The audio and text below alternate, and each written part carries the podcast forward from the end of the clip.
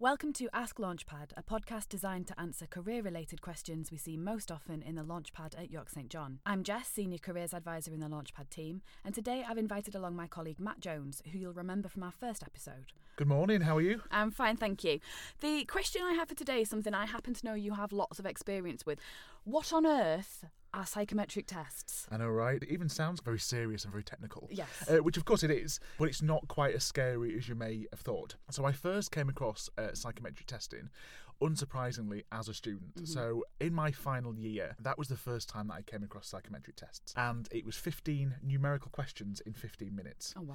Um, so I did a English language and linguistics degree, Mm-hmm. so I'm much more sort of familiar with words and language. So I hadn't even thought about at any point doing a numerical test, so I hadn't prepared at all. So this 15 questions in 15 minutes, because I didn't practice, I was there already in the test. Firstly, if you do get an invitation to do a psychometric test, do not click the link because it will start the test. Um, as I learned, so I started to work through the questions. By the end of the 15 minutes, I'd done uh, 10 questions in the 15 minutes, which of course was a fail because I didn't I didn't complete the 15 questions, but I'd got the 10 right, which was really annoying for this uh, podcast today. Brought along some data which I've anonymised. Um, so this was based on my personal experience of applications uh, submitted to a large corporate uh, organisation in 2017-18, and um, overall from the university I was working at, um, 396 students submitted uh, an application for um, for industrial placement and graduate scheme roles. Was that just from that university That as was well? just from that University of Lone, yeah. Out of those 396, 316 reached the psychometric test stage. So basically, only um, only 80 people failed to pass the application stage. Now, from that testing stage, 316 uh, students completed psychometric tests, and only 43 out of the 316 progressed to the next stage, which was telephone interview. Wow. So, just based on that one university in that one year for one organisation, that drop is huge. Yeah. And having worked with those students, having worked with students in my previous role and current role, that is totally preventable. It really, really is. And students shouldn't worry unnecessarily about psychometrics as long as they're practicing. Yeah. I think that's the most important thing as well. Yeah, I think that's really important. So I also have an experience of I think I've done as a an applicant. I've done one psychometric test in my mm. entire life and it was when I was working for the NHS and I discovered oh the NHS do a graduate scheme. I wonder whether I'm a graduate. I wonder if I could go for that. And I didn't really understand what graduate schemes were. I didn't really understand what psychometric tests were. I did exactly the same as you. I was like oh click the link. I want to do it quickly. That will show them I'm really keen. And I had no idea what to mm. expect what I was facing. So I had no chance. I didn't I don't even think I finished them before they said kicked me out and said you can't progress any further. And i remember at the mm. time thinking this is so unfair. I'd be really good at this job but this test i haven't even had the opportunity. And that's one of the things that I think is important when I'm working with students is that awareness of what they are, understanding what will be expected for you. And that's true for students who are going into the graduate market, but as you've said, our students that are looking for placement year options, mm. equally, you are very likely to face these. So it is important to start doing some of that preparation if you have ambitions with these kind of organisations. Absolutely. I think knowledge is power, and the more you know, the better position that you're in. And I totally agree. I mean, in my experience as well, working with students, in a nutshell, the numerical tests are GCSE maths. Yeah. And students sort of say, "Why I'm not very good at maths? Why why do, why do I have to do these tests? Why are they part of the recruitment process?" So I sort of uh, I did a bit of research. I was reading um, an article this week actually on uh, Business Cloud, which was an article called "Recruiters Turn to Tech to Find Talent." I saw it was um, an interview as part of that article that was given by uh, Sasha Fiado, who is the director for MySort. So they are a recruitment firm who use psychometric testing as part of finding um, finding suitable recruits. Um, and what she said was, while recruitment traditionally focuses on interviews and CVs, we know it takes so much more to get to know somebody. With that in mind, the main focus of our recruitment strategy is centred around the psychometric tests and evaluation methods. And she then goes on to say, which is really interesting, the worst thing we could do is place a candidate in a role that they think they want, but a few months down the line they realise is not for them and it wastes everybody's time. Yeah. And I think that is the most important thing to consider when doing psychometric tests. The psychometric test that you will complete won't be random. They will be related to the role that you're applying for. So if you're applying for a role in accounting or finance, you're more than likely going to com- complete a, a numerical test of some Yeah. sort. Even if you are looking to go into marketing, for example, you may think you've dodged the bullet in terms of doing numerical tests when actually analytics are a huge part of the role to do with mm-hmm. marketing and analysing how successful a campaign has been, for example. So therefore, you've not dodged the bullet. You will have to do a numerical test. And I think it's knowing your strengths and knowing what you're good at and knowing what you're happy with doing. Yeah. And I think it's so easy, especially when you find jobs, and we, we, we recommend students look at all roles that are available in and outside what they thought they were looking for and apply for things that they find interesting. But on the flip side of that, although you might really, you might think you really want that job Yeah. and you might really think that that is what you want to do with your career. If you pass the psych- scrape through the psychometrics, for example, or historically when I've worked with students, um, have asked their friends and family to do the psychometric tests for them. Yeah. They've got through the stage and might end up in a role that they're not happy with and doesn't suit them as a person. I think that's a really important point as well. So this is a really interesting point. I worked with a student recently who'd been through a very high level sort of company that's got really high reputation. They hire a lot of graduates and they have a really interesting psychometric testing suite. They use a gamified system. Mm. It's called Arctic Shores if anyone wants to look it up because they're really interesting. And the way they do it, you feel like you're playing a game. So they do it you can do it on your mobile phone and it looks like you are entering a building and you go into a lift and on every floor it's like um, illustrated. You do like a game essentially and it is part of a test and i have been fortunate enough that i've seen some of the i don't understand it but i've seen some of the background data that gets pulled into that. They measure hundreds of different data points throughout this but it feels quite fun. It doesn't feel quite scary because it's a game.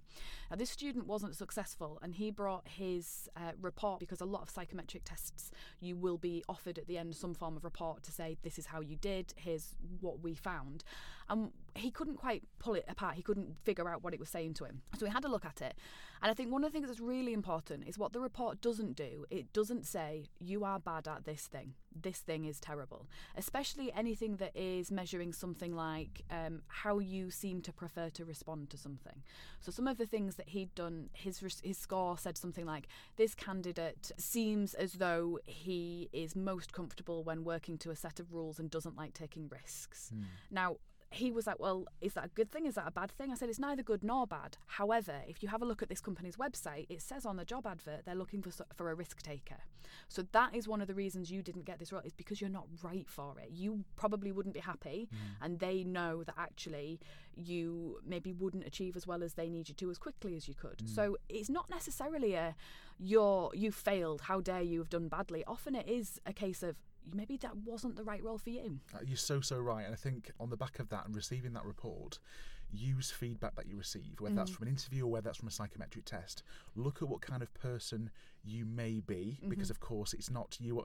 We are we are people of lots of different skill sets. So Yes. although um, those are the test results, uh, do take with a pinch of salt. However, do look at um, what the test results have identified, and maybe use that moving forward Yeah. to okay, if I'm not a risk taker and I, I sort of work best in quite a repetitive environment or an environment where uh, things are the same or there are very uh, few risks, maybe look at other opportunities, other roles that are, are in that environment and you could match closely with. Yeah, absolutely. So it might be helpful if we pull back a little bit because I imagine there'll be some students listening that are going, Well, you're doing all this storytelling about all these things and experiences, but I still don't know what to expect with one. So I've got a set of questions that I'm sure you can help me answer to see if we can support more students' understanding of psychometric testing. Hmm. Can you, first of all, tell me a little bit more about the different types of test a student might face? Absolutely. So there are several types of psychometric tests that you may be asked to complete. The first one that we've already mentioned is the numerical reasoning test. Now that is, of course, testing your your sort of numeracy skills and your ability to analyse, make decisions, and inferences from numerical data. So that could be in the form of a graph or a chart, but equally it could be, for example, finding the highest common factor of a number. Again, linking to GCSE maths it is at that stage. So therefore, a GCSE maths textbook or um, BBC Bitesize or a sort of online um, GCSE level maths websites can be really useful. Uh, I've seen it in the form of a bus timetable that had been turned backwards and some of the stops been removed. And then the question would be, how long does it take me to get from Bishop Auckland to County Durham bus stop? And you had to work that out even though it was backwards. And the thing is to remember is if you do live in County Durham or Bishop Auckland, do not your, use your local knowledge Yeah. to say how long it will take. They're not wanting to know about what you know outside this test. They want you to know how you can engage with the figures that you've got in front Yeah. of you. And that also goes for other types of tests. So, for example, if if you're given a verbal reasoning test, assessing how you can read, sort of understand and imp- interpret text, uh, opinions, and views. Mm-hmm. If that text is on the music industry, for example, which it can be, um, and you're a music student, try not to use your sort of preconceived ideas Yeah. or things as part of your course to answer that question. That is not what it's meant for. It's actually it's like reading comprehension, isn't it? What really they is. want to know is can I read this paragraph of text and understand that paragraph of text and in, enough to be able to answer a question about it. Yes. So actually you using information you already know isn't going to impress anyone because they're going to say there is nowhere in that paragraph you could have read that fact. Mm. So that isn't actually helpful. Absolutely. Another one we could talk about is situational judgment. Mm. So, anybody who has applied for maybe a retail chain for a role. So, I applied when I was a student for uh, M&S. Yes. Uh, Marks and Spencer, for example, and they're very keen on situational judgment tests. So that would basically consist of a range of different situations that you could experience within that role, and how would you respond. Mm-hmm. Now, the purpose of these tests are to see if how you would respond and your instincts do they match the instincts or the wants of the organisation. Yeah. So, for example, the, the ones I did uh, for M&S were it's a busy Sunday and you are given responsibility of a uh, of the front end till area. It's extremely busy and you are short staffed. What would you do? And then maybe give you four answers that you'd pick. What the most or could be most and least likely Yeah. that you would do. And again, what they are matching you against are their own um, uh, their own competencies, their own values, and to see how close you match with that. My mum worked for M&S for 25 years, and I thought I knew Marks and Spencers very well, and I didn't pass those tests. and the thing is it doesn't necessarily mean that you got that answer wrong. You just got it wrong for M&S. absolutely, So, you know, Aldi might have been like that's perfect. Thank you very much. That's it. And the thing is, don't be complacent. So your mum's experience at 25 years at M&S does not count for anything. Yeah, she might not have been paying attention. I'm sure she was. so there are some others as well that I come up and I, I hear these a lot and students go, I have no idea what to do with that. So things like inductive reasoning, diagrammatic reasoning, logical reasoning, Yes. those are the ones that are a big challenge for me. I Yeah. really struggle with these tests. Basically, inductive, diagrammatic are around symbols, shapes, diagrams, and mm-hmm. patterns. Now, for me, I do not do well in those tests. I know I don't do well in those tests. However, when I'm delivering sessions on psychometric testing, some students, especially creative students Yeah. on creative arts degrees, do extremely well and they see things really quickly. They notice patterns really quickly. And I'm always really flabbergasted by that. For someone who it isn't natural for, for me to, to be, do well in those tests. However, obviously, practice um, helps you to become better Yeah. in those, and that and, and that can really help. It's interesting to see what your aptitude, your own aptitudes are, and how well you can, can respond to Yeah. those tests. So, for example, one inductive reasoning test might be uh, a series of squares, shapes, circles, and you might have to identify what the next um, one is, uh, the next shape is in the sequence. And again. The, the, the key to that one, if it doesn't come naturally to you, the first thing is don't worry because you can get better at those tests. It's about noticing patterns. Yes. And I think the way to notice patterns are to do them more and more. Mm. And if you identify that is a weaker area for you, or for example, if you're not as good as numerical uh, numerical testing as we've as we mentioned, that could be a really good place to start. Mm. Um, but also complacency is is something to consider as well. So as I've mentioned about the um, situational judgment, I probably got a little bit complacent about I can yeah I can work at M&S. Mum's worked there for 25 years. I know it really well. Maybe I didn't answer the way I probably should have done. Yeah. So do practice. Don't be complacent. If you if numerical comes really well to you, still practice it because you can always get better at those things. Some tests as well um, feature negative marking. Yeah. So, for example, if you're seen to guess too many answers too quickly, they can actually deduct marks from your score, which would cause you to fail the psychometric test.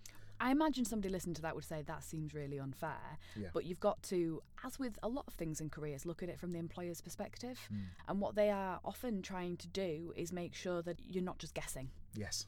You're not just making lucky guesses because that wouldn't be of any help to anybody at all. And what I say in particular with those kind of diagrammatic reasoning tests, there is something in them that it's a natural part of how the test is designed and it's called a distractor. Mm-hmm. And they put those in so there will be one part of the pattern that is completely unnecessary. It's not part of the test at all. And what happens, and this is where I often fell down until I started practicing them more, you spend so long going, but that I don't understand what that bit is. So I'm going to get it wrong. I might as well just guess because I'm going to get one in four chance of getting it right if I guess. Mm.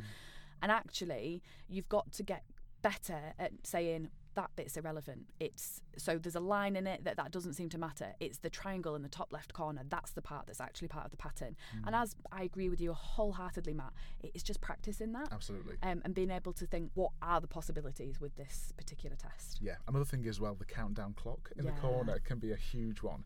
And when you mentioned distracting, it, it can be distracting. It can be Yes. uh, really distracting to know that a clock's ticking. There's not a sound effect like the countdown clock, as you might think. That might make some people feel better. absolutely, absolutely. Um, but yeah, it, it could be um, a small clock in the, the corner of the screen that is uh, obviously showing you how long you've got left. What I would say is take note of the clock, but don't let that rule your performance. Yes. So keep looking back to know where you are, and so you can manage your time effectively. But don't keep looking it back so much that you're wasting time by Yeah. looking how much time has uh, elapsed. Yeah. One other psychometric test that I would like to mention is the personality questionnaire Mm-hmm. or GIA assessment. So a GIA assessment is a general intelligence assessment, and basically this is this is measuring your personality, but also your how intelligent you are. Yeah. Now, um, my partner Sophie, she, in, she's recently got a new job, and she had to complete a GIA assessment, and she she scored extremely highly. Um, Well she- done, Sophie. Yeah, and she was informed that uh, the only person who scored higher than her was the CEO. So I, d- I didn't stop hearing m- She's about a that York St John graduate, isn't she? She is a York St John graduate. Yeah, yeah. She's uh, currently an IT project manager. So if you do um, a degree in English language, English language and linguistics, it doesn't mean you have to stay in that area. She's like I say, she's a project manager for uh, an IT firm. I didn't do as well as her in the GIA, and this this sort of questionnaire, this type of questionnaire, makes me go a little bit sweaty. Um, and I've, we've we've talked many times about this example. Um, however, so personally, I completed a personality questionnaire and a GIA before a grad uh, scheme interview. So I'd applied for this role, and the role required a really strong uh, organizer, really strong organisational skills because it was. Uh, orchestrating uh, logistics and writing contracts, and there were a lot of sort of time-bound elements of that role. So, of course, they were looking for someone with um, org- good organisational skills. Now, as my nan would say, um, Matt doesn't always let the truth get in the way of a good story. um, so, as part of my application, I professed that I was this amazing organiser, great organisational skills, which, which at that time I didn't. Luckily, I have since, but at that time I didn't. I can tell you, he definitely has improved in this regard. well, that didn't stop me from talking about these skills within my application. So I was sent a link to complete a personality questionnaire and a GIA, and I completed those. And the result of that assessment was sent directly to the interviewer, and I didn't get a copy, so I couldn't see what was in this report. Mm-hmm. So I turned up on the day to have my interview, and again, I professed. For, the interview lasted about forty minutes. I professed that I was this amazing organizer uh, and a great organisational skills. And right at the end of the interview, which I thought had gone really well, uh, the interviewer took uh, this report out of her bag, slid it across the desk, and said, "I'm going to leave the room for ten minutes. Uh, I'd like to read in that rev- in that report how that contradicts everything you've just told me for the past forty minutes." And what we'll do, I'll, after the 10 minutes, I'll come back in and we'll do the interview all over again. oh gosh, I would have died. I felt ill. I was very sweaty, very red, very embarrassed. And as she left, I was flicking through this report and thinking, "Oh my gosh, one, this is really accurate. This is me. this is me on paper." It was it was things like um, Matt may not exhibit strong organisational skills, however, with some prompting, could develop these skills. So actually, it wasn't a report that was slating me or uh, ripping me to shreds. Actually, it was just a, a way of my would-be a line manager knowing what my strengths were, What your development needs were. Absolutely, and potentially how I could get better. And weirdly, after the next forty-minute interview, I got the job, which was Ah. which was uh, I turned up for the book. I actually bought a lottery ticket on the way in because I thought this is really lucky. Um, But it didn't yeah, because it- you wouldn't be here. it didn't because yeah, I left about three weeks later. It wasn't for me. But that sort of those sort of tests, um, what I would say, it's not sent. Of course, it's sent to test you, um, but it's not right and wrong. It's just to get a really good overview of you as a person and uh, related to the to the requirement of the role. Personality tests are a really interesting one, especially because uh, you will definitely find people have wildly different opinions of how valuable they are as well. So, some people you'll see will have like their MBTI type profiles, they'll write them in their Twitter bio or on their Yeah. LinkedIn profile, and they'll be really proud of, I am an ENFJ. And other people can be quite skeptical, and they will often say things like, well, if you do a personality test and it tells you nice things about yourself. It's a bit like a horoscope. You'll want to read into that because you'll, you know, it's nice to hear nice things about and what your strengths are.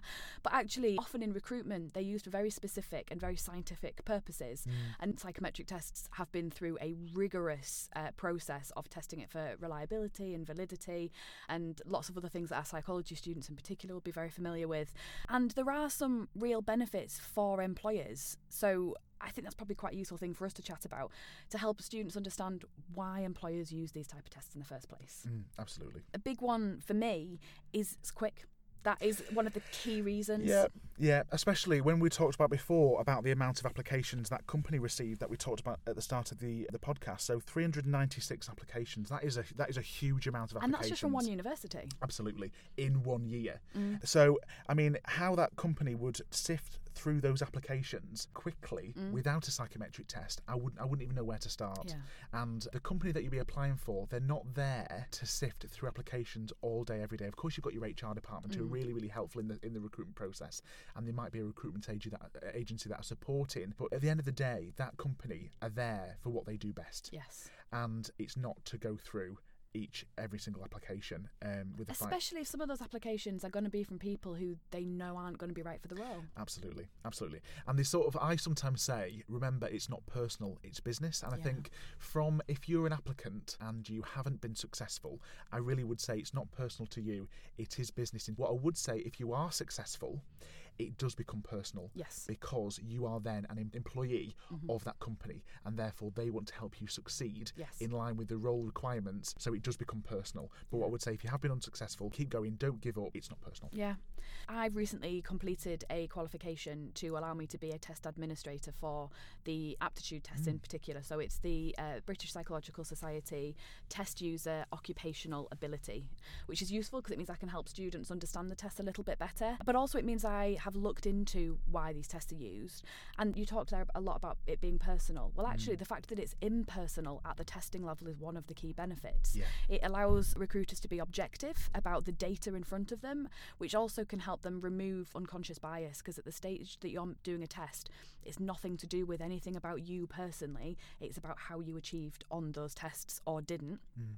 It's efficient. It can cut the cost of interviewing hundreds of candidates, and it also means that actually, in the long run, you might get a response and a decision quicker. But also, because these tests have been through, they've been written by occupational psychologists, they've been pulled through these really specific tests to check that they're valid and that they're useful um, for the purpose they're being used. And they're often built in conjunction with that organisation. So if it is somebody like PwC, they have worked with somebody to develop a test that fits what they need. And tests in those situations are proven indicators, reliable indicators of future job performance in those areas. It is in recruiters' very best interests in a lot of cases to be using them. Absolutely, and don't forget this is just one recruitment process. Mm-hmm. So some students say, well, they won't get to know. They don't want to know me as a person. They just want to know how well I can do at a maths And test. at this stage, they don't. Absolutely, absolutely. But the next stage, when you're Mm-hmm. attending maybe a telephone interview or you've got an assessment centre or even a face to face interview, they do want to get to know you personally. They Yeah. do want to get to know you professionally. But it is just a way of sifting through those candidates to make sure that the people they do interview, they will be good at that role. Yeah. I think that as well is one of the main benefits to you as a job seeker. Mm. There is no point you going for an interview for a role that you're not best suited for. Mm. And if these tests can help you establish that wasn't for me, mm.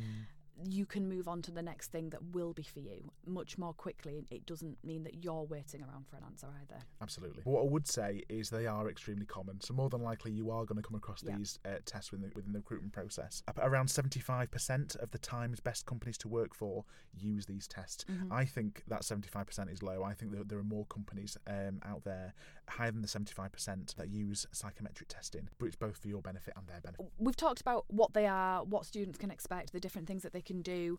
What would be your best recommendations for how students can prepare? This is a thing that I find that students can find really annoying because if they bring a CV to us, we can go, ah, you need to tweak this, you need to change that, you can do this, and it will be great. With a psychometric test, they're like, oh, but tell me what I need to do. All you can do for these is practice. Yeah. One really good place to start would be uh, prospects.ac.uk. If you Google prospects psychometric tests, I think through the prospects webpage, there are about eight separate websites that predominantly do psychometric tests that you can complete free of charge and practice. Uh, find out what you're good at, Yeah. find out where your weaknesses are, but keep practicing. If you are a first or second year, start practicing now Yeah. especially if you're thinking of completing an industrial placement because this will be real in your second year. If you are a second year or a third year, obviously you're going to be applying for graduate schemes. You can never start practicing too early for those tests. Time in your third year is really, really tight. And I think second year and third year are probably two of the biggest juggling acts you will ever face in your life. So if you can start earlier, practice those psychometric tests to, to know that you can feel confident if that link comes through that you can click on it, Mhm. even though you've practiced, practice beforehand as well. They often have practice questions you can try first. One or don't they? two beforehand, Yeah. absolutely. Um, so you can get a feel of what type of test that company use, and then hopefully you can go through and feel really confident afterwards that you've done a really good job. And I would say for some of them, so for a personality test, you can't necessarily prepare because it is your personality. But it can also be interesting for you before you get to the point of completing these tests to have a go at a personality questionnaire just to see what kind of responses come out, to Mm. see whether you feel like it is accurate to you and develop your self awareness. Can, can I put you on the spot and ask a question? Oh, of course you can. If a student asks you during a psychometric test, Mhm. uh, especially something around situational judgment, shall I answer how I would answer, or should I answer how the employer would want me to answer? I would advise to students before you even get to the stage of being presented with a situational judgment test, you need to have looked and found out as much as you can about that company. You need to have researched what their values are, what their mission is, what they say to their customers, what their social media presence is. If you know anyone who works there already, or if you've had a part time job with them, so for example, M&S, some people might have done, make sure you're actually paying attention to the way that that company operates. And the other thing that you then need to do is assess within yourself am I comfortable with the way this company mm. operates? Would I be able to operate the way that they want me to? Mm. And that should mean that when you are faced with a question like this, that you answer the way mm. you would respond is the way that company would want you to respond in that situation. So that would definitely help. But everything we've talked about is about it being a good fit. So my response would be you need to answer the way you would respond because if you are stretching the truth or outright lying just to pass that test, you're not going to be happy in that job and it will become quite apparent. Another point I would make really clearly is that some recruiters they will ask you to do a psychometric test after you have submitted your application form and they'll ask you to do it again when you get onto the assessment day itself because they want to check that it was definitely you that completed that test. That is a really good point. So I worked with a student in my last role who really struggled with the psychometric tests, and she ended up um, passing the, uh, psychometric test and getting invited to an assessment centre um, for a cosmetics brand. And I sort of spoke to her and said, "Oh my god, congratulations! That's really great. Obviously, you've been practicing a lot the psychometric tests."